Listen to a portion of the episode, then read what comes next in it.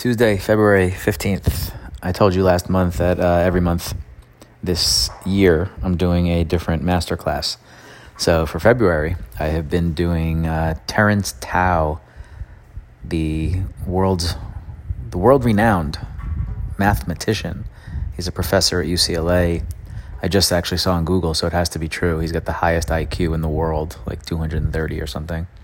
Uh, but I saw this; it's a brand new course, just came out in January actually and right when I saw it, I'm like, oh, I want to, I want to dig into this one. It's about math, and there's you know there's some fancy title around it, but you know applying math, applying like math or real real world application, using math to solve, and how that helps you in you know other areas.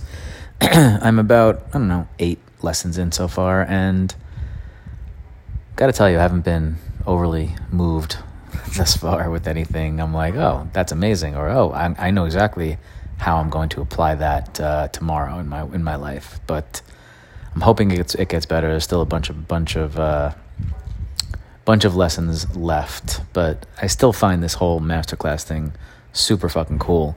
And if I weren't like you know committed to this like one per month deal, I could just be like, oh, you know what, I'm not really into Terence right now, so I'm gonna go learn how to cook with Gordon Ramsay uh, tomorrow or I'm going to go get a basketball hoop and go, you know, shoot some shots with Steph Curry.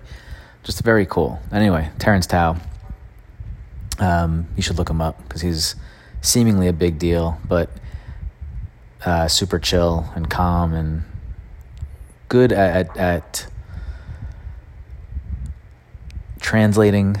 You know, this uh, this career. I'm sure what goes on in his mind is, is, is incredibly complex, and he's really dumbing it down for us morons which is uh, which is nice. But I would like to see a little more